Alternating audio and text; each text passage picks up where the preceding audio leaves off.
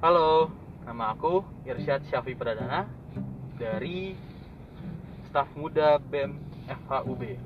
Nah, kali ini aku ingin bawakan podcast mengenai eh, tercemarnya lingkungan hidup di Indonesia. Pada kesempatan kali ini aku tidak sendirian karena aku ditemani oleh teman aku. Coba aja kenalin diri. Eh, hai semuanya, kenalin nama aku Feiza Miskat Lubi Nah, eh, kenapa aku ngajak Feiza? Karena dia itu alumni penyinta alam di SMA bareng aku. Jadi dia cukup kenal lah dengan lingkungan hidup. Nah, udah pernah ke gunung mana aja nih, Jak? Aduh, gunung ya Baru ke mana ya? Baru ke Gede, Pangrango, Sumbing sama Sindoro Waduh, lumayan banyak tuh. Eh, gimana tuh? Eh, pasti kalau habis naik gunung pasti difoto dong, terus diupload ke Instagram. Oh iyalah Kan Terus? anak sekarang kayak gitu kan kerjaannya Yo. Nah, gimana tuh feedback teman-temannya? Ada nggak yang kayak misalnya habis eh, kamu misalnya habis ke gede nih, terus Hmm. kamu foto, kamu upload, hmm. eh, besokannya pas udah sekolah ada yang nanya-nanya nggak? Tahu di gara-gara ngeliat foto postingan kamu di Instagram jadi Pengen, pengen ikut, naik gunung gitu. Oh ada dong Coba gimana tuh? Ada dong Itu setelah naik ke Gede itu biasanya Itu kan ke Gede pertama ya Pertama kali naik gunung Iya, iya. Terus foto-foto kan di Surya Kencana tuh kalau Wah, tahu mantep itu kan banget itu. bagus banget tempatnya. Nah itu kayak liburan selanjutnya tuh udah pada ikut-ikut mau naik gunung juga. Oh. Dia bikin plan untuk naik gunung lagi sama temen-temen. Jadi langsung banyak yang pengen Langsung nyoba ya. lumayan sih yang pengen nyoba. Walaupun awam ya gitu kira-kira Oh, ya. iya, bukan bukan dari pendidikan. Yang penting mah gas aja gitu. Oh iya. gitu. Jadi eh, gimana ya? Sebenarnya aku tujuannya hari ini tuh pengen ngebahas sebuah film. Hmm. Kenapa film? Karena dari pengalaman Eja aja dan aku, aku juga dulu kayak gitu. Kalau aku naik gunung, keesokan harinya misalnya udah di sekolah, pasti banyak yang penasaran dan Eh, langsung banyak yang nanya-nanya Ah, ah. jadi kayak artis ya. iya jadi pengen naik gunung gitu. Padahal nggak tahu apa susahnya, senang, walaupun banyak senangnya juga. Nah, dari cerita aku dan Feiza aja tuh sudah bisa menginfluence banyak orang setidaknya itu di circle sekolah dan followers Instagram nah gimana jadinya jika sebuah film yang mempromosikan lingkungan hidup nah pasti kan cakupannya lebih luas tuh se Indonesia film itu adalah 5 cm di tahun 2012-2013 itu menginfluence banyak orang untuk naik gunung nah sebenarnya itu bagus bener gak? Gunung itu jadi salah satu olahraga yang favorit Betul. setelah film 5 cm itu di screening di Indonesia Iya. Itu awalnya gunung tuh ya viralnya ya? di situ Iya, maksudnya kayak dulu tuh enggak orang mungkin lebih suka bulu tangkis Iya, gitu. olahraga-olahraga konvensional ya. Gunung tuh baru Kegiatan outdoor masih jarang ya. Dan disukai banyak orang tuh setelah film itu emang. Iya. Memang ada pro dan kontranya. Pronya itu ya lingkungan apa alam Indonesia nih bagus bener gak, Jak? Bener bagus, bagus banget. Nah, bagus jadi banget. lebih terekspos dan lebih banyak yang ingin menikmati itu dari Banyak film yang itu. dari film itu. Nah, cuma eh, coba kamu inget-inget aja. Misalnya kamu ke gunung mana atau enggak ada nggak gunung yang eh, selama pendakian tuh kamu nggak nemuin sampah? Ada nggak? Oh, nggak ada sih. Pasti ada ya. Nggak ada, nggak ada gunung yang kayak gitu nggak ada. Nah, sebenarnya gini, kalau misalnya dari perspektif orang-orang yang eh, pendidikan itu nggak mungkin diajarin untuk buang sampah sembarangan, bener gak Jak? Iya, iya. Karena salah satu prinsipnya itu yang boleh ditinggalkan tuh cuma jejak, nggak ada yang boleh nggak boleh nggak ada yang boleh diambil selain foto, foto, gambar, ya kan? nggak ada yang boleh tinggalin selain jejak Iya, dan nggak ada yang boleh dibunuh selain waktu betul. Tiga prinsip itu tuh biasanya orang-orang awam tuh nggak tahu. Karena Iya, sebenarnya walaupun terkesan simple ya, cuma itu memiliki makna yang sangat besar. penting banget sih itu Ah. di ini Nah, eh, yang menariknya lagi, eh, aku tadi baca berita, di mana pada ta- tahun 2012 setelah screening film tersebut film 5 cm di Semeru itu yang langsung ingin mendaki itu ada 8.000 orang. 13 8 sampai 13.000 orang. Waduh. setelah film itu Iya. Bulan Oktober, bulan Desember. oh padahal belum tentu orang itu punya pengetahuan yang cukup ya untuk nah apalagi Semeru itu kan gunung tinggi, tertinggi ya di Jawa ya maksudnya Ah. dibanding gunung-gunung yang lain tingkat kesulitannya beda. Betul. Nah itu juga yang jadi problem tuh. Makanya eh, banyak kan kasus yang meninggal di gunung karena hipotermia. Sebenarnya itu bukan salah gunungnya. Karena mereka tuh terinfluence untuk mencoba hal baru. Tapi dia tidak bisa mengamalkannya dengan baik. Persiapannya yang kurang gitu. Kadang emang rata-rata modal nekat Eksis doang. ya, biar eksis ya. iya biar kebutuhan sosial media terpenuhi Hmm. ya udah nekat-nekatin aja naik gitu. Itu dia. Sementara di film ini ya kita kita ngakuin lah itu bagus untuk eh, meningkatkan kesadaran teman-teman nih untuk mengeksplorasi gunung ya kan? Tapi nggak bisa kita pungkiri bahwa di film tersebut tuh banyak eh, kesalahan-kesalahan lah. Contohnya naik Oh, gunung naik pakai tanah jeans tuh gimana Itu tuh? nggak bisa nggak bisa. Ke naik gunung itu kenapa nggak boleh pakai jeans? Sebenarnya pertama karena movementnya kan. Iya, jeans itu juga berat kan kedua. Betul. Jadi lu jadi nggak leluasa ya? Iya kan Iya, nggak leluasa. jadi kamu agak nggak leluasa. Heeh, ditambah terus lagi. juga dia susah kering. Betul. Karena di Iya. gunung itu kan lembab. Heeh, sering Jadi- hujan juga. iya jadi eh, harus pakai barang-barang yang sebenarnya gampang untuk kering sebenarnya Mm-mm. dan ringan yang nggak menghambat gerakan lah ya itu, tuh apalagi itu kadang-kadang naik ke puncak loh naik ke puncak Semeru loh naik pakai jeans itu agak Iya. nggak rasional sih sebenarnya betul terus eh, ada adegan sebenarnya inti film ini kan eh, beberapa sahabat kebersamaan kan? gitu Ah. ya, itu bikin janji tiga bulan ketemu lagi di terminal apa di stasiun Senen ya kan? Eh, itu rada bunuh diri sih kalau kata aku. Karena gini gini. Eh, tadi Faiza udah bilang apa Semeru itu salah satu gunung tertinggi dan cukup sulit. Hmm. aku sendiri pernah ke Semeru alhamdulillah. Dan emang betul itu tuh eh, apa ya? Susah. Bisa bisa dibilang ya karena puncaknya itu 90 derajat satu. Dan eh, sebenarnya kalian tuh nggak boleh ke puncak terakhir tuh batas vegetasi. Dan pada saat aku ke sana pun baru hari pertama di Ranukumbolo yang danau itu tuh yang bagus baru nyampe situ langsung ada yang eh, terkena musibah. Meninggal. Belum yang hari yang hari pertama belum meninggal. Oh, berarti ada yang meninggal. Ada. Ada. Tapi ini emang iya ya gimana ya? Bukannya aku menakut nakut nakuti kalian untuk eh, gak gak mengikuti kegiatan luar ruang ya. Emang ya sebenarnya main futsal juga bisa meninggal ya kan? Ya semua bisa meninggal sebenarnya. Walaupun ada kadang-kadang orang tuh aduh kayaknya naik gunung tuh bahaya. Sebenarnya sih nggak juga. Enggak enggak enggak. aku juga beberapa kali ya aman-aman aja karena persiapannya itu. Ya sebenarnya di persiapan yang Nah. harusnya dimatengin. Betul jangan tiba-tiba tiga bulan nggak apa nggak ketemu nih tiba-tiba langsung naik gunung aduh Semeru lagi. Semeru loh itu gunungnya. Iya itu aduh. Mulai dari hal sederhana kayak logistik sih. Kebutuhan-kebutuhan logistik itu harus dipenuhi sih. Sebenarnya gini nggak nggak cuma materi yang harus di materialnya doang ya maksudnya eh, uangnya doang. Tapi kesiapan fisiknya juga harus di fisik mental. Hmm, karena itu cukup panjang treknya. Dan terjal naik turun gunung terus.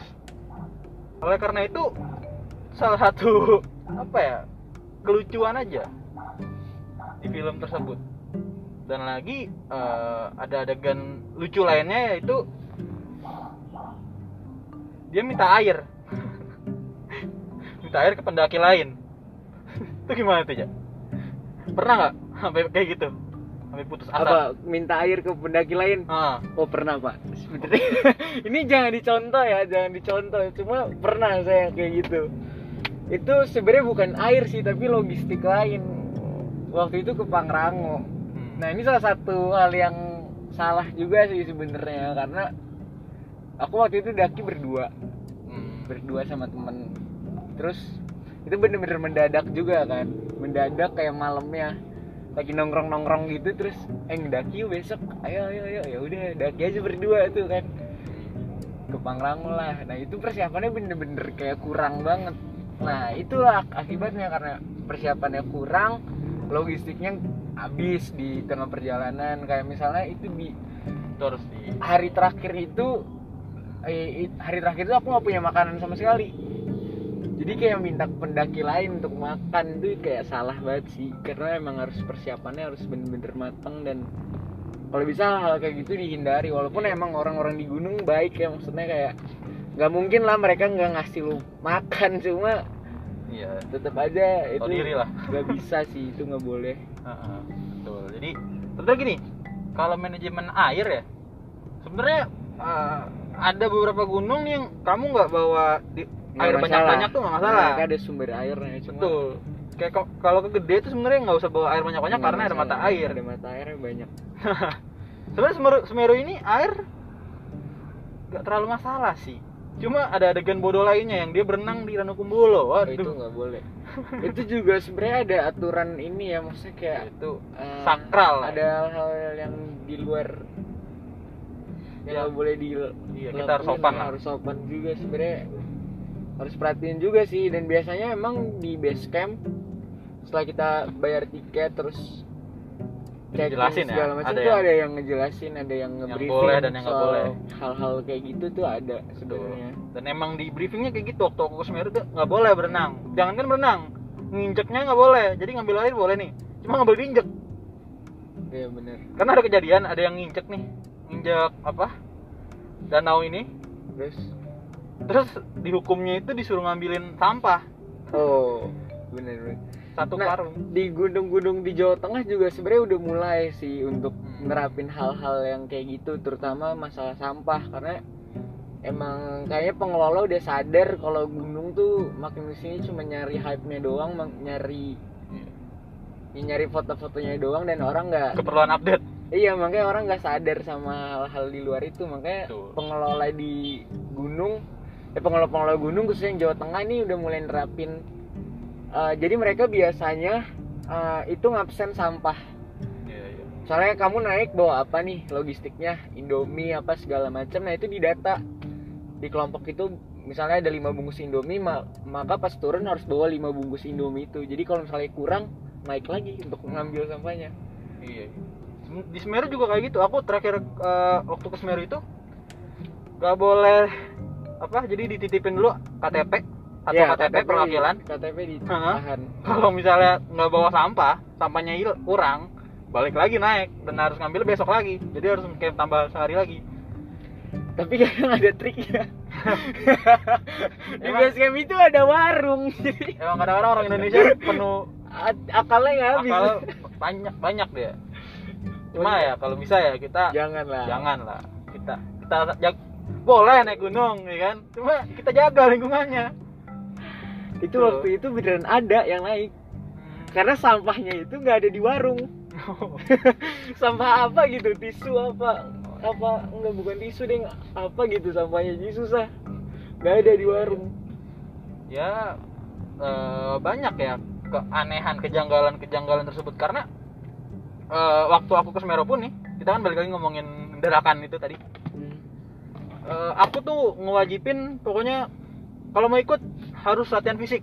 Nah jadi selalu tiap minggu aku aku rutinin tiap hari. Intensitasnya tuh makin mendekati eh, hari Hari H makin banyak tuh makin intens.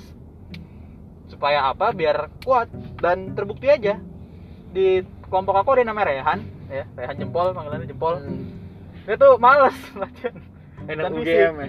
Wah iya anak UGM, cuma males dia Males latihan fisik, gak kayak temen aku, Praloga dia. Anak UB juga sekarang, komunikasi. Dia mau dia latihan fisik, walaupun dia pertama kali naik gunung. Oh itu Paloga sama Paloga juga? Praloga, dia baru pertama kali naik gunung pertama tuh. langsung ngajar ke Semeru ya? Iya, cuma aku jagain. Nah, si Paloga ini mau nurut dia orangnya. Kamu nyiapin ini, ini, ini. Izin orang tua. Nah sebenarnya izin orang tua tuh penting tuh, Ja. Kenapa? Emang ada nggak izin? Kadang-kadang ada kejanggalan aku pernah tuh eh naik gunung ke mana ya? Lupa pokoknya oh ke Semeru tuh. Eh bukan ke Gede. Waktu ke Gede jadi ada yang hipotermia juga. Hmm. terus ditanyain sama rangernya nih ini orang izin gak sama orang tua? Enggak enggak bohong. Ya udah rangernya udah oh ya udah emang emang gini. Karena gimana aku bukannya eh, menyuruh kalian percaya sama yang ga, yang gaib gaib cuma di gunung tuh ada gitu serius Kadang-kadang- kayak gitu ya Iya harus dihormati lah. Nah, eh, selain fisik dan izin dari orang tua, ya kan tadi udah disinggung masalah logistik juga. Sebenarnya tuh eh, apa ya? Kenapa kita harus menyiapkan itu semua? Karena ujung-ujungnya ya kalian yang bakal eh, rugi gitu kalau nggak melakukan hal tersebut. Kayak tadi apa aku bilang si Raihan itu males ya kan? Terbukti itu capek gampang capek ah. segala macam ya. tinggalan ya kan tapi mungkin dia prinsipnya ini pendaki yang slow kali. Santai. santai karena aku juga gitu Sebenarnya bisa jalan-jalan istirahatnya lebih sering dibanding jalannya tapi emang iya sih itu dan sebenarnya emang bener sih izin orang tua tuh penting banget. Soalnya pernah tuh eh, aku juga gitu temen eh, waktu itu mau naik ke Sindoro apa Subing ya lupa. Itu baru izin setelah di terminal. Waduh. Dari terminal kampung rambutan tuh baru izin. Wah itu ada kali satu jam tuh ditelepon sama orang tuanya. Wah segala macam gimana gimana tapi ujung-ujungnya dikasih izin nah iya. Kalau orang sama aku sih pokoknya kalau nggak dapet izin dah lo nggak usah ikut ya. Oh iya sih emang. Kadang jadi ini kalau misalnya kita kan eh, ini ya anak anak sispala ya. Iya. Jadi mungkin dianggapnya lebih ngerti lah. lebih ngerti segala macam kadang jadi kita yang harus bertanggung jawab sama teman-teman kita kan. Iya.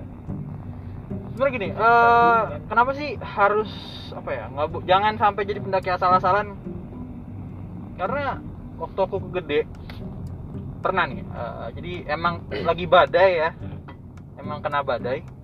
Itu di pos 4 pos 5 lupa. Pokoknya dari pos itu eh, langsung ke Surya Kencana pos 5 kalau nggak salah. Oh berarti lewat Putri. Putri. Iya. Itu badai aku neduh di pos 5 dulu tuh. Hmm. Eh, sampai akhir badainya udah mulai reda cuma masih hujan. Aku jalan tuh ke arah Surya Kencana karena baru bisa ngecamp di situ kan. Nah itu unik tuh di, di pinggir jalan tiba-tiba ada yang ngebikin tenda darurat gitu cuma Oh. cuma nggak nggak layak dan eh, bodohnya lagi tuh ada dua orang jadi ya cowok sama cewek yang ceweknya itu gejala hipotermia Hmm. yang cowoknya itu nggak ngerti jadi jadi lucunya nih pertama eh, dia itu nggak bisa bikin shelter Hmm. ya kan yang darurat Hmm. yang kedua dia nggak ngerti nih temennya tuh kayak gitu terus di, harus diapain Hmm.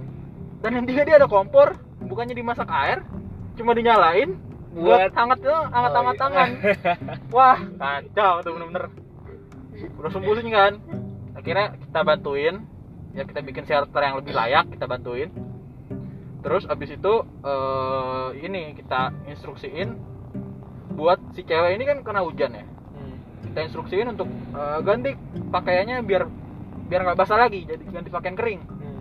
bener bener emang Setelah harus itu- kalau kita nggak Iya. boleh lembab sih Ah. sebisa mungkin nggak boleh lembab Eh, habis itu setidaknya itu air dimasak gitu kayak buat anget-angetan jadi nggak ngabisin gas juga ah. maksudnya kan sama ini jadi ada yang namanya itu thermal blanket jadi itu kayak Oh, iya, kayak iya. aluminium foil cuma buat manusia iya iya jadi eh, itu untuk menjaga panas tubuh supaya nggak keluar jadi biar masuk lagi.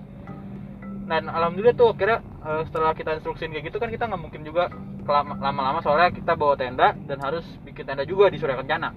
Kita tinggal tapi udah dengan keadaan kayak gitu. Nah yang parahnya lagi informasi dari si pendaki yang tertinggal itu. Jadi Ya. dia sebenarnya nggak berdua aja.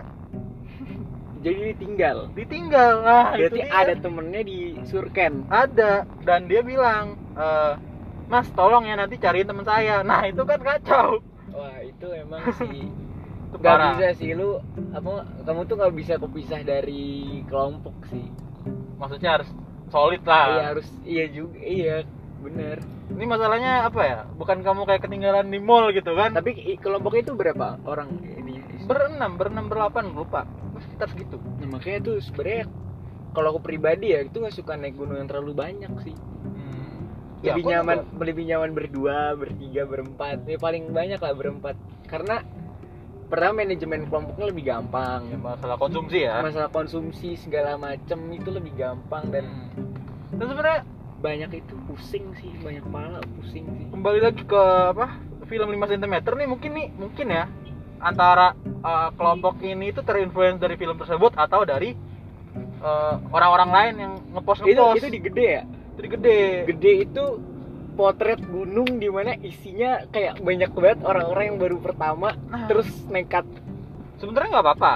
Nggak apa cuma persiapannya itu kacau banget. Atau enggak at least ajak temen yang berpendidikan. Kayak mereka nih gue pernah nggak sih ngeliat di gede itu ada orang pakai sepatu futsal? Nah itu lucu pakai sepatu futsal buat naik gunung ah maksudnya iya itu. Bahkan converse pun pernah loh aku lihat ada orang pakai sepatu converse nah iya. Setidaknya running lah sepatu running kalau Iya. emang nggak ada sepatu. Aku juga gitu sarannya gitu minimal sepatu running biar nggak nyusahin sendiri juga. Iya itu. Dan ujung-ujungnya gitu kelihatan Bisa ada jebol lah. sol sepatu yang Ah. hilang tuh sol sepatu aduh ya, ya balik lagi Kan ini tuh rugi sendiri gitu. bentuk-bentuk kebodohan seperti ini tuh yang ingin kita hindarin makanya kita bikin podcast ini. Ini apa? Iya sih jatuh ini keresahan aku juga sih. Sebenarnya aku bukannya gimana ya bukannya pengen ngeklaim gunung buat aku sendiri enggak. Cuma setidaknya nih kamu kamu eh, hati-hati lah di gunung lah. Setidaknya menjaga nyawa sendiri ya kan? Emang dan jangan merusak lingkungan. Emang selalu ada yang pertama kan maksudnya ya pertama kali. Pasti emang Pasti ada cuma ada. ya setidaknya jangan ya begitu juga yang nggak ada persiapan dan lain sebagainya minimal harus paham basic-basicnya dulu biar Nah, pas dapet situasi yang di luar dugaan setidaknya kita bisa ngelewatin. Sebenarnya nggak masalah ya di gunung foto-foto ya kan bikin apa tuh tulisan-tulisan ya kan? tulisan-tulisan. Nggak masalah walau Ah, jamet iya. Happy birthday dari puncak Semeru gitu kan puncak Jawa. Itu nggak masalah cuma cuma ya sampahnya ya kan? ya bawa turun lagi. Dan jangan sampai temennya sakit ditinggal. Nah itu wah itu bahaya nyawa masalahnya. Bener sih. Sebenarnya itu sih apa tujuan aku ngebikin podcast itu tuh karena ini. Keresahannya itu. Jadi emang aku seneng. Seneng apa jadi lebih apa ya lebih banyak orang yang mau gitu ikut olahraga luar ruang cuma ya gini sebenarnya bukan aku eh, melebih-lebihkan oh ya anak sispala atau mapala itu hebat. Enggak.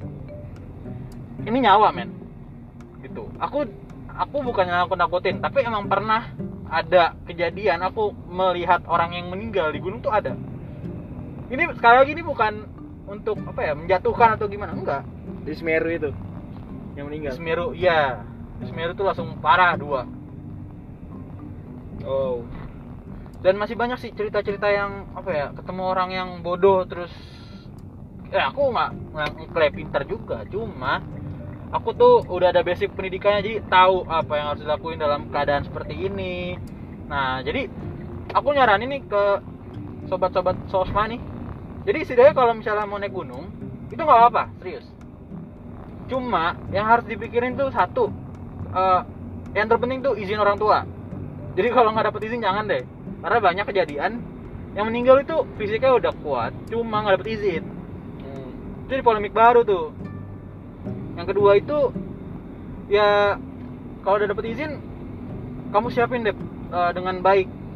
Entah fisiknya entah materinya ya kan? Dan kalau bisa itu ini bukan kalau bisa wajib sih harus nyari temen yang udah berpengalaman. Betul minimal sekali lah dia udah Uh-uh. pernah ngerasain gunung lah. Atau nggak emang dia anak pendidikan ya pendidikan entah di Sispala di Mapala bebas lah. Karena ya aku yakin nih walaupun di Indonesia pasti banyak lah ya Sispala Mapala di kampus-kampus juga banyak kan. Pasti nggak mungkin diajarin buat tinggalin temennya yang lagi sakit. Itu parah. Nggak ada yang ngajarin Nggak gitu ada. emang. Ya. Aneh aja kalau ada. Heeh. Sebenarnya bagus jadi orang pada terbuka terhadap oh iya Indonesia alamnya bagus jadi jalan-jalan. Ya, kalau aku sih ada satu tambahan sih. Apa tuh gunungnya mainstream sih minimal. Kalau oh, baru iya. pertama ya. Benar benar benar. Harus gunung yang rame maksudnya kayak fasilitasnya juga Iya, ya? fasilitasnya karena gunung-gunung yang mainstream itu udah memadai betul, fasilitasnya. Betul, betul.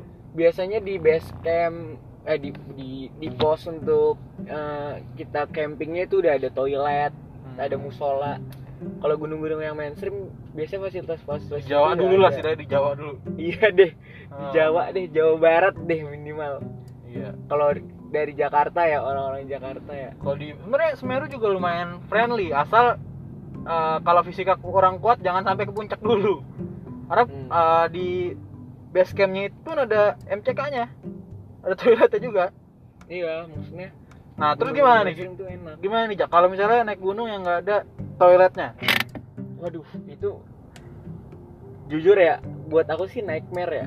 Soalnya aku tuh tipikal orang yang tiap pagi minimal harus BAB dan itu pernah kejadian sih di di mana? Di Si- Sindoro ding. Terakhir di Sindoro. Sindoro itu bisa dibilang kurang sih fasilitasnya. Tapi itu bukan salah Sindoro juga. Enggak ya mungkin dia mempertahankan ininya ya. Alamiahnya. Iya, di di base campnya sih bagus. Cuma yang udah ke atas itu udah beda sih. Udah bener-bener alam banget. Dan itu ya udah terus terpaksa nyari semak-semak gali lubang tutup lubang. Aku juga sempat ada ini ya di gede waktu itu pernah jadi kena gara-gara kena baja badai nih Hmm. eh, pada jemur pakaian kan. Terus itu nggak nyadar tuh ternyata. Wah di bawahnya ada itu. Wah. Nggak ditutup. Itu. Itu di iya di Sindoro di Sindoro. Karena waktu itu ramai banget. Sindoro tuh ramai banget waktu itu jadi apa saran aku ya eh, dapetnya tenda bisa bikin tenda tuh di pojokan. Iya saran aku tuh bawa di itu, lah. waduh udah kacau sih. Udah isinya udah benda-benda aneh semua makanya tidaknya nih kamu bawa skop aja. Ya kit ini kan buat apa ya kebersihan bersama lah ya. Ih, bo- ah, bodohnya sih. Nih aduh pendaki-pendaki tuh apa ya males banget sih buat ngebongkar tanah terus nutup ah. tanah Tutup lagi karena beneran di atas tanah Kayak- Hmm. sumpah itu nggak bisa tidur sih ngebayangin itu itu harus kayak tahu diri sih maksudnya yang nikmatin kita tamu gunung ya kita tamu Iya, yang nikmatin gunung itu bukan kita doang, Ah, betul. ada orang lain, ada banyak Iya. banget. Nah, itu pernah tuh pengalaman juga pas gede di Surken. Kan dia punya sumber air ya? oh iya ada Ya ada sumber airnya kan. ah, ada ada Dan itu ada orang yang BAB di situ. wah Di sumber airnya dan itu bener-bener satu Surken tuh marah. wah Dan kita nggak tahu siapa orangnya.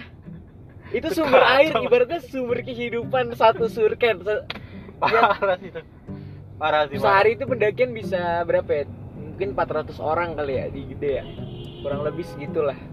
400 500 orang dan itu sumber air itu untuk ngehidupin kurang lebih 400-an orang.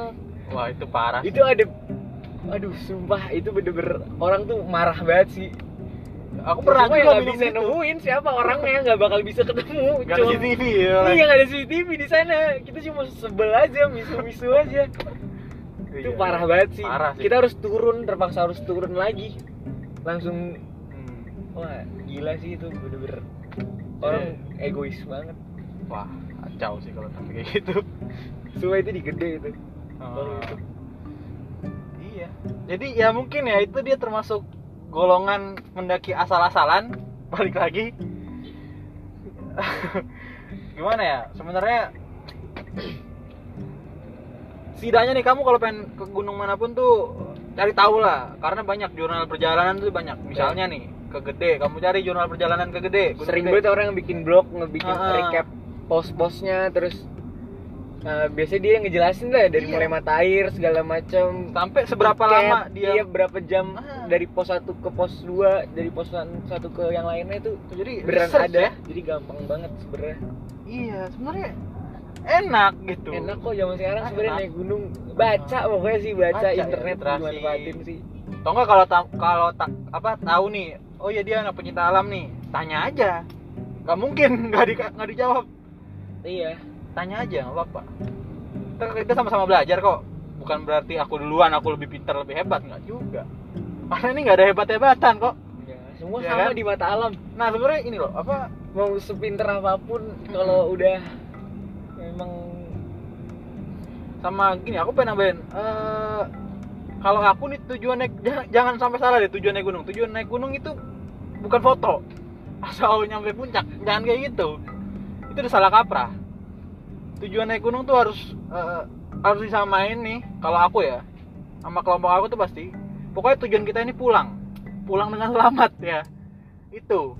Jadi jangan sampai eh, karena misalnya kayak di film 5 cm kan itu sampai ada si Saikoji sampai pala yang kena batu terus Iya. masih dipaksa. Itu kan bahaya ya karena eh, apa ya lebih baik nih teman kamu tuh pulang gitu besok malah bisa nongkrong lagi. Bisa main ya kan? Kan kalau temennya udah lewat kan gimana gitu? Tapi yang tragedi Saikozi itu terjadi sih sama kelompok aku waktu Hmm. itu di Sindoro. Sindoro lagi. Sindoro tuh banyak cerita sih. Iya iya. Itu di Semeru aku yang balik lagi yang meninggal yang pertama. Keguling. Iya itu. Tuh Iya. di Semeru kayak gitu. Keguling. Tapi itu nggak apa-apa sih. Kalau yang di Semeru itu aku yang hari pertama. Keguling luka sekujur badan. Sampai dibotakin. Biar kelihatan di palanya dia ada luka-luka ini enggak wah Pokoknya temen aku besot-besot aja, cuma ya lumayan itu turunnya tuh bisa kayak 10 meter guling-guling ke bawah. Iya. Karena dia lari kan. Ini dia juga baru pertama. Oh, jadi emang ya lari dia. harus saling rangkul lah ya. Jangan sampai jangan sampai temennya pada kenapa-napa gitu saling menjaga ya disamain lah. Tujuannya itu buat pulang. Gitu loh. Ya apa lagi ya P3K segala macam sih harus. hmm. Itu Sama kalau aku nih biasanya kalau naik gunung selalu bawa peniti sama benang. oh itu ya wajib tuh kalau apa carriernya carrier sobek robek atau Ah. apa selalu sih bawa itu. iya iya iya iya. Hal-hal yang suka luput tapi sebenarnya penting banget. penting itu sangat penting makanya balik lagi ya kita eh, nah terus berbicara masalah tadi kan udah nyinggung sedikit masalah eh, P3K ya? Nah, emang apa aja sih idealnya nih yang dibawa ke gunung tuh apa aja gitu? Misalnya dari tasnya itu yang kayak gimana? Bisa dijelasin nggak ya? Tas apa tuh? tas carriernya itu tuh misalnya ya masa pakai tas sekolah. Oh iyalah, iyalah. Pakai Ya. ya pakai carrier kalau bisa. terus juga? Eh, ya satu outfit lah satu outfitnya sih, gimana lah? sebenarnya sih. Cuma ini nih yang sebenarnya kadang-kadang kadang-kadang suka apa ya? Eh carrier nih carrier tuh pertama minimal yang gue nggak tahu eh aku nggak tahu sih ini ya bener apa enggak cuma kayaknya harus ada yang agak bermerek deh.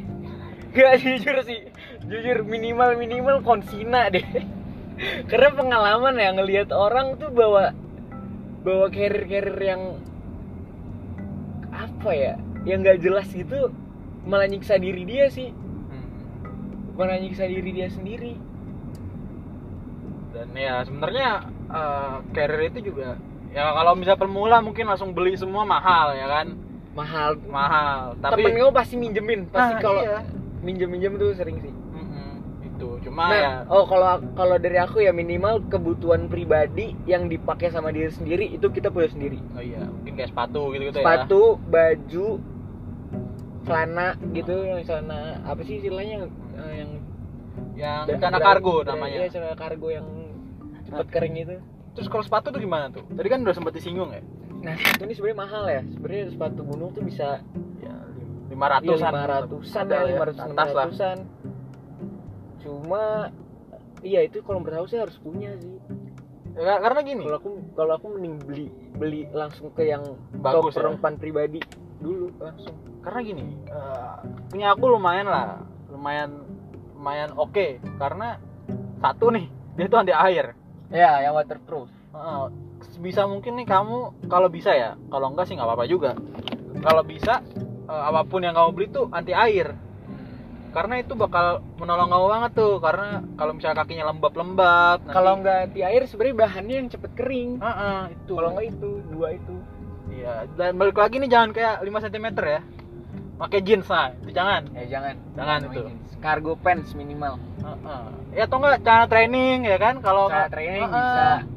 itu kan banyak tuh yang adidas adidasan ya kan apa, apa. yang murah-murah gitu nggak apa-apa oh paling kalau merek yang sepatu yang agak murah itu pak eh, apa sih Ray bukan bukan Ray Apa tuh?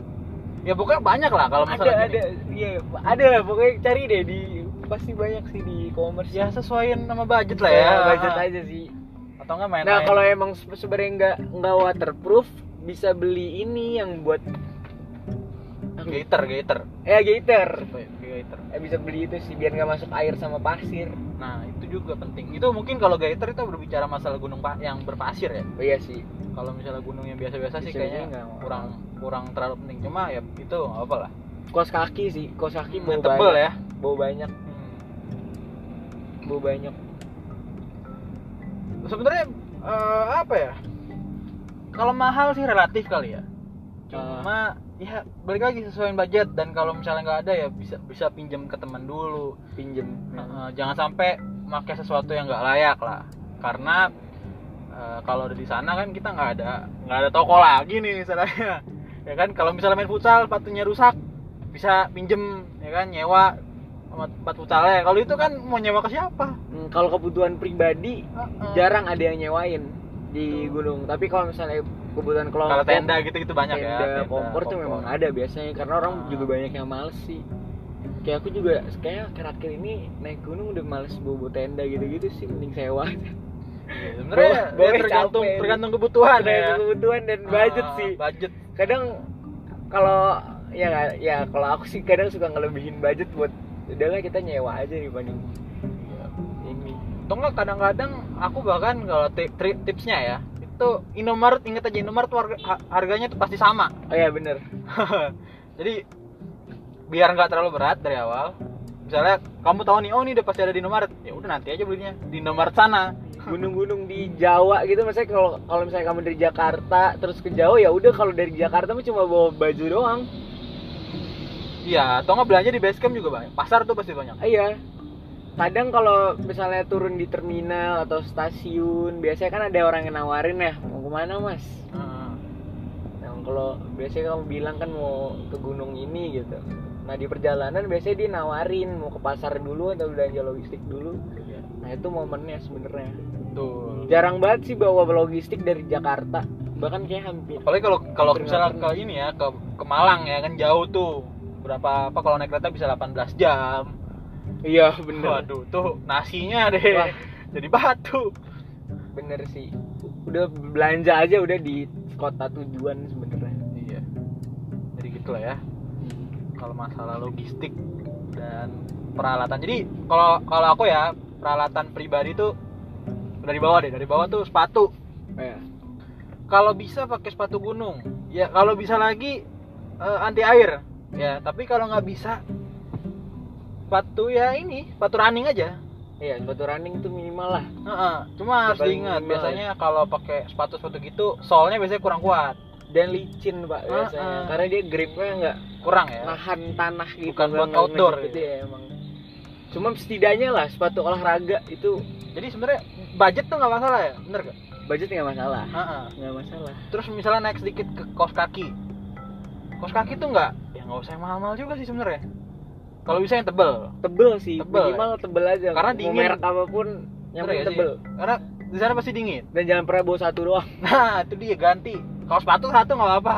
Karena kaos kaki buat saat perjalanan kaos kaki saat tidur nah, Nah, itu iya. beda sebenarnya. Siapin lah itu. Siapin. Terus naikin lagi ke celana. Nah tadi kan dibahas masalah celana kargo ya. Hmm. sebenarnya nggak nggak celana kargo nggak apa-apa. Celana training celana training training sekolah tuh. Ya. Pakai aja. Itu nggak masalah karena intinya ya pada intinya ya kalau milih celana itu yang penting satu tadi kayak yang jeans itu tadi kan? Hmm. berat kan? Nah Berat. carinya yang ringan. Dua apa tadi dibahas juga kan kalau jeans itu kalau kena air berat Iya, ya kan? Karena nyerap. dia susah keringnya susah kering. Nah jadi kalau bisa cari yang eh, yang ini apa cepet kering ya kan Ba- bahan bahan parasut ya Iya, biasanya bahan-bahan parasut Bahan itu parasut. kayak mungkin cuma lima menit ketumpahan air juga Heeh. diangin-angin kena udah angin angin hilang. hilang kan kalau jeans kan lama Iya ya sih, lama banget sih itu sebenarnya nah naik lagi misalnya ke daerah-daerah daleman nah ini daleman sebenarnya nggak ada yang spesifik cuma harus sering diganti nggak sih iya sih hygiene ya kan masalah hygiene sendiri Hmm. karena eh, ya udah pasti kita bakal keringetan dan lain sebagainya ya Betul. untuk menjaga kesehatan itunya juga ya harus disiapin lah ya. Terus kalau misalnya naik ke baju ya baju sebenarnya ya biasa aja yang penting Ah, kalau bisa kalau bisa itu ya yang rada tebel karena emang rada dingin ya kan. Nah jaket sebenarnya. Nah, sama mungkin pakai flanel. iya. Ah. nah jaket pun ini banyak pilihannya loh sebenarnya. Yang windproof ya? Ada yang windbreaker ada yang windbreaker. waterproof. Nah itu banyak tuh. Cuma kalau bisa ya eh, yang penting tahan air. Hmm, bener. Cara ngeceknya gimana? Cara ngeceknya gimana? Eh, kamu tiup aja tuh. Eh, jadi tangan kamu taruh di dalam ba- dalam bahannya itu terus kamu tiup. Kalau misalnya tangan kamu yang di dalam bahannya itu di dalam apa jaketnya itu kena angin nah berarti dia nggak nggak tahan tangan angin tuh. Hmm. air bakal masuk. Hmm. kalau ditiup anginnya malah keluar dari pipi-pipi kamu itu nah berarti dia tuh waterproof tuh dan sebenarnya juga jaketnya dua sih. Iya boleh. Jaket tidur sama jaket yang buat luaran Ah, ya kadang sama beda sih. Buat ngehangetin tubuh. Nah eh, kalau agak mahalan tuh yang modelnya kayak angsa gitu dari Ah, ah, bulu, bulu angsa, angsa. gitu itu mahal sih emang. Iya, cuma ya itu nggak Cuma nggak nggak nggak- nggak wajib lah. Opsional sih. Opsional. Jaket-jaket biasa sih nggak bisa. Bisa aja. Nggak harus nggak harus merek-merek gunung ya kan? Sebenarnya balik merek lagi. gunung harus merek sesuaiin sama budget. Nah karena kebanyakan tuh eh, orang naik gunung tuh budget deh. Iya budgetnya pada sana. minim. Ya nggak masalah. Ya mas sebenarnya naik gunung tuh murah kok. Gunung murah itu Murah. olahraga murah. Emang. Ah, terus naik lagi misalnya udah kayak gitu. Eh ke topi topi sebenarnya nggak wajib. Cuma kalau mau ya pakai topi rimba. Biar Iya. gak biar gak gosong lah ya. Atau pakai ini pak. Apa sih yang buff. Buff. Ke buff. Nah, nah, aku seringnya pakai buff sih. Buff. Ya itu itu juga penting sih. Biasanya aku pakai buff tuh kalau misalnya takut tidur ngosokkan serangga. Iya iya. Makanya Ah. aku tutupin kuping itu karena emang kuping hidung mulut tahan lubang-lubang itu ketutup semua. Tenang kalau tidur. Nah udah. Jadi sebenarnya ya pasti bakal ada di awal masih berat lah ya. Cuma kalau bisa jadi sesuaiin budget lagi. Misalnya nih awalnya kamu eh yaudah aku mau fokusinnya tuh di jaket dulu aja deh. Ya udah sepatunya running nggak masalah celananya itu celana kar nggak kargo nggak masalah. Cuma itu tadi jangan sampai yang celana atau sepatu yang bakal nyusahin kamu gitu loh. Kalau pakai eh, apa sepatunya pantofel ya kan? Nah tuh gitu. Lecet lecet ya kan agak bodoh sih kalau Gak gitu. bodoh kalau itu atau sendal, Sendal. ada loh yang pakai sendal. Ah. Beneran pakai sendal. Sebenarnya gini eh, Coba kenapa harus kenapa nggak pakai sendal? Ya kan? Aku mau pakai sendal aja kak. Ya. Eh, wah jangan. Sebenarnya gini. Ankle lu ankle bisa kena. Betul itu dia. Karena orang nggak mikir ke situ ranting daun yang tajam-tajam itu bisa ngelukain. Wah nggak sih nggak kebayang sih. Kapalan kali itu jempolnya kalau pakai sendal. Itu kan harus nahan segala macam. Sepatu itu beneran apalagi sepatu gunung ya dia solnya itu emang beda sih. Iya. Kayak dan sebenarnya Kayak kan maku. se- semata Maku. kaki kan biasanya kan? Ya maku tanah dia jadinya nahan kita buat itu naik semata kaki itu sebenarnya ada purpose-nya juga ada tujuannya. Tujuannya itu ya biar kamu nggak engkel. Iya bener. Karena kalau udah sampai engkel di gunung waduh pusing. Pusing sih itu. Itu nggak ya. nggak bisa jalan. Sumpah harus digendong Oh. kalau udah kena gituan. Karena kan kita nyari tukang pijit juga susah ya di gunung ya kan? Harus nyesuaiin. Harus tahu diri juga lah. Temennya belum tentu bisa mijet. Gitu. Sebenarnya eh, ya selain itu kebutuhan logistik. Ya apa lagi ya? Eh, sama ini sih sebenarnya. Kenapa harus setidaknya temen yang udah pernah atau emang yang eh, basicnya ada pendidikan? Karena satu nih tadi kan kita udah cerita ya ada yang ditinggal ada yang sampai ada yang meninggal. Itu aku yakin dia tuh eh, pasti tuh barbar deh si zaman sekarang barbar ya. naik gunung naik gunung aja lah ya kan nah kenapa harus sama teman yang udah pernah atau berpengalaman ya punya pengalaman di pecinta alam lah karena satu kalau temennya kesusahan nggak mungkin ditinggal sebenarnya itu ilmu ilmu muda sih sama kadang-kadang orang pada salah kaprah mengenai hipotermia. Kadang-kadang orang mikir hipotermia itu eh, penyakit kedinginan gitu. Itu salah. Hipotermia itu penyakit ketinggian. Jadi kalau teman kalian itu ada yang hipotermia itu jangan kalau bisa ya sebisa mungkin langsung bawa turun. Jadi misalnya udah di udah di daerah base camp itu kan biasa lumayan tinggi kan, Hmm. elevasinya udah tinggi. Itu tubuh kamu belum. Nah apalagi kalau fisiknya nggak di nggak dijaga nih, nggak ikut latihan fisik, ya kan? Jadi fisiknya masih lemah lah istilahnya. Teman kamu ini kamu bawa turun aja ke bawah. Itu sebenarnya. Kebanyakan orang kan didiemin ya kan. Temennya itu di dikasih apa Anget-angetan. anget ya itu salah sih sebenarnya. Itu bawa turun aja. Ya pertolongan pertama sebenarnya Bawa turun. udah bawa turun. Sama kadang-kadang eh, tadi kan si Faiza juga udah ngomong masalah P3K nah kadang orang bawa P3K tapi nggak bisa pakainya. Itu gimana tuh kan? Eh, emang kadang bingung, sih Heeh. P3K eh, yang medis-medis gitu sebenarnya emang jujur aku juga nggak terlalu paham ya. Kalau aku, aku sih cukup ngerti ya kalau masalah luka-luka luar doang. Iya lu mungkin ya kalau yang lecet-lecet segala macem mungkin bisa sih. Cuma emang kalau udah parah pokoknya bikin tandu aja. Nanti kamu bawa ke bawah udah. Hmm, dan sebenarnya kalau kalau kalau ngomongin kayak gitu ya eh kayak kan kesannya kayak aduh repot banget sih mau naik gunung aja harus segala hal harus harus gua kuasain gitu misalnya sebenarnya nggak juga yang penting basicnya tahu dan di gunung itu banyak orang yang lebih paham sebenarnya. Pasti ada jadi yang pasti dibantu pasti dibantu. Cuma Tapi- jangan ngandelin orang ya lain juga. kita harus paham dulu dari diri kita sendiri. Nggak nggak yang arti lu apa harus nguasain segala hal ya. Cuma setidaknya paham aja sih paham dulu basic basicnya karena pasti banyak yang bantu dan di gunung itu ada ranger. Rangernya tuh kadang kita nggak tahu kalau pada kita ngiranya mungkin dia pendaki biasa padahal mah dia ranger yang naik turun dari puncak ke bawah bisa sehari doang Iya. Ya, balik lagi ke persiapannya lagi, ya kan? Itu dia, makanya eh, biar nggak ada miskonsepsi kayak gini, kalau bisa ajak yang udah pernah, ajak yang anak pendidikan, untuk keselamatan kita bersama juga lah ya. Eh, sama apa lagi ya? Jadi pokoknya ya di zaman informasi yang cepat ini, ya kan? Pasti banyak yang apa tren tren itu sering silih berganti. Cuma ya kalau misalnya trennya luar ruang mungkin agak harus hati-hati bukan bukan bermaksud melarang. Cuma kita mengingatkan supaya jangan sampai terjadi hal-hal yang tidak diinginkan. Betul. Nah ini kan lagi pandemi juga nih. Sebenarnya ya ditahan dulu aja kalian ya gunung ditahan gunungnya biar istirahat aja Ah, sih gunungnya ke mana-mana kok sebenarnya eh, ya boleh cuma mungkin protokol kesehatan Tapi berapa ya. gunung nggak emang Ada yang udah buka. ada yang udah buka sih?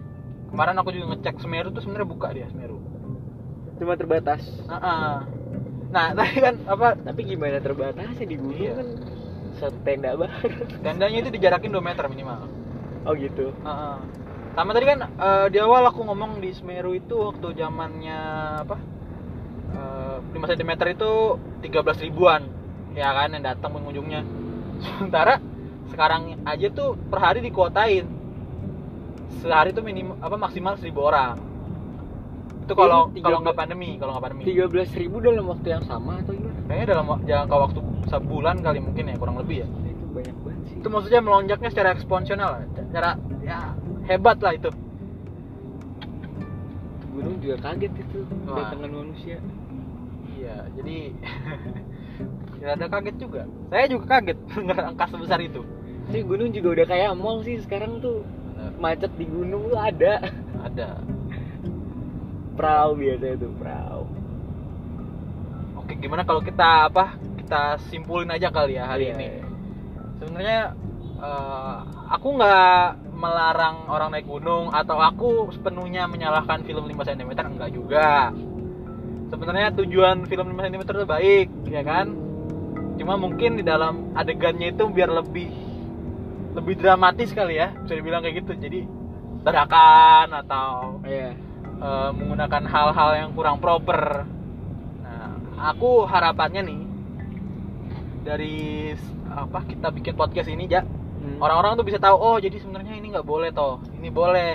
Nah Hmm. pelajaran tadi kan kita juga udah cerita ya dari awal misalnya dari persiapan ya kan? Persiapannya tuh gimana sih?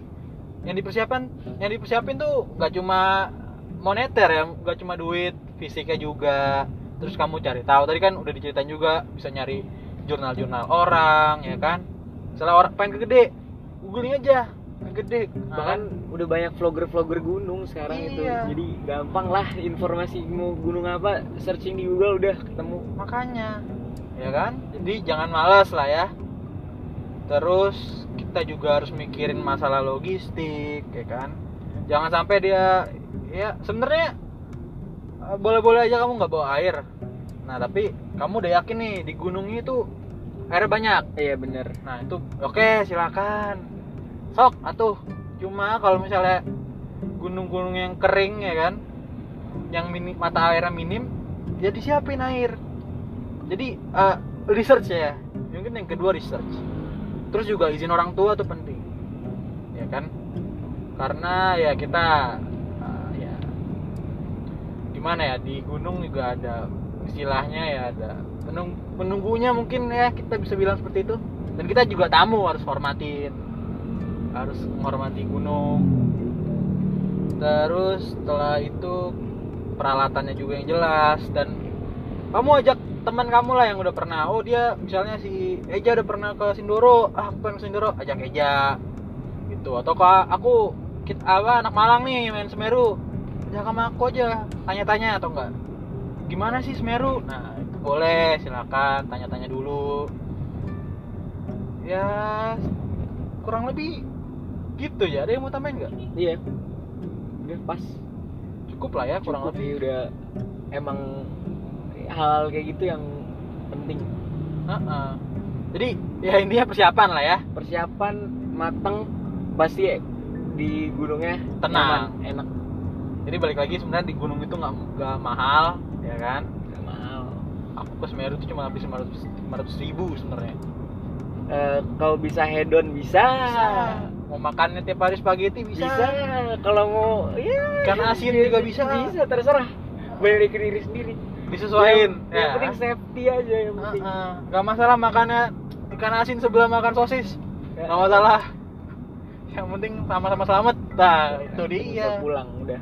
Ya kan? Dan dan aku ingin ngelurusin lagi. Inget tujuannya itu untuk sampai ke rumah ya kan? Dan mungkin ya kita ingetin lagi lah ya kamu nggak boleh ngambil apa pun selain gambar ya kan? Nggak boleh meninggalkan apa pun selain Jejak. jejak. Dan nggak boleh bunuh apa pun selain waktu. Itu udah.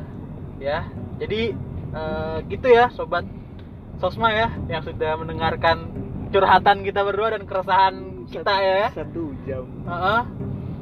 bisa supaya bisa mengamalkan hal-hal ini ya. Jadi boleh lah ya kita naik gunung bareng nanti Ya. bisa bisa bisa. mungkin kalau Ntar- mau kontak Feiza di mana IG-nya itu?